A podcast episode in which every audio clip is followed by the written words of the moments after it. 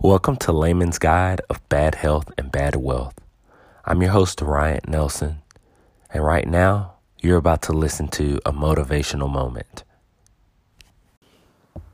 Have you ever experienced a moment when someone who is recognized as an authority on a particular subject matter or an area deliver bad news to you that goes something like, You're not good enough and don't have what it takes to be successful in what you love or want to be doing? Have you ever taken the road less traveled and received criticism from peers that seemed, quote unquote, farther ahead than you are?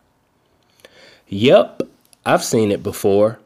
Oh, and what about the one where the professional says that your son or daughter will never walk again? Or your loved one won't function like a normal human would? I have to share something during this motivational moment that will help if this is etched into your spirit. The naysayers, the medical professionals, and other professionals alike are actually doing their jobs.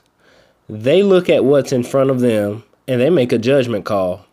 But the reality is that these are just estimations that they're making about you. Yet, you have better control over you than they do. You are in position to validate what they say, which, by the way, is when it will become a real thing. Or you can refuse to accept what they say. Now, if you're listening to this and disagree with it, I think that you have a right to that. And I'm not surprised. It's a mindset that we have when it comes to some things, but we willingly let the circumstances take control in other situations. We all do it, even myself. Yep, I'm preaching to myself on this too.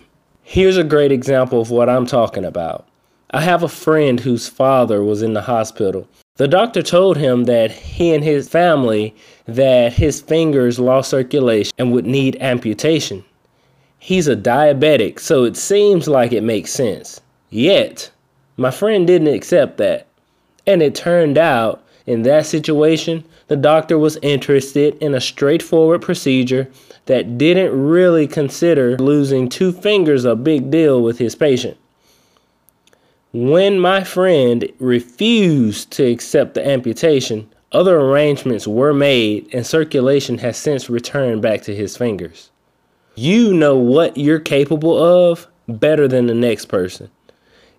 If you've incepted the thought to do or be something, it wasn't an accident, and in my opinion, shouldn't stop you or thwart your enthusiasm about your success in it. Now, go be great.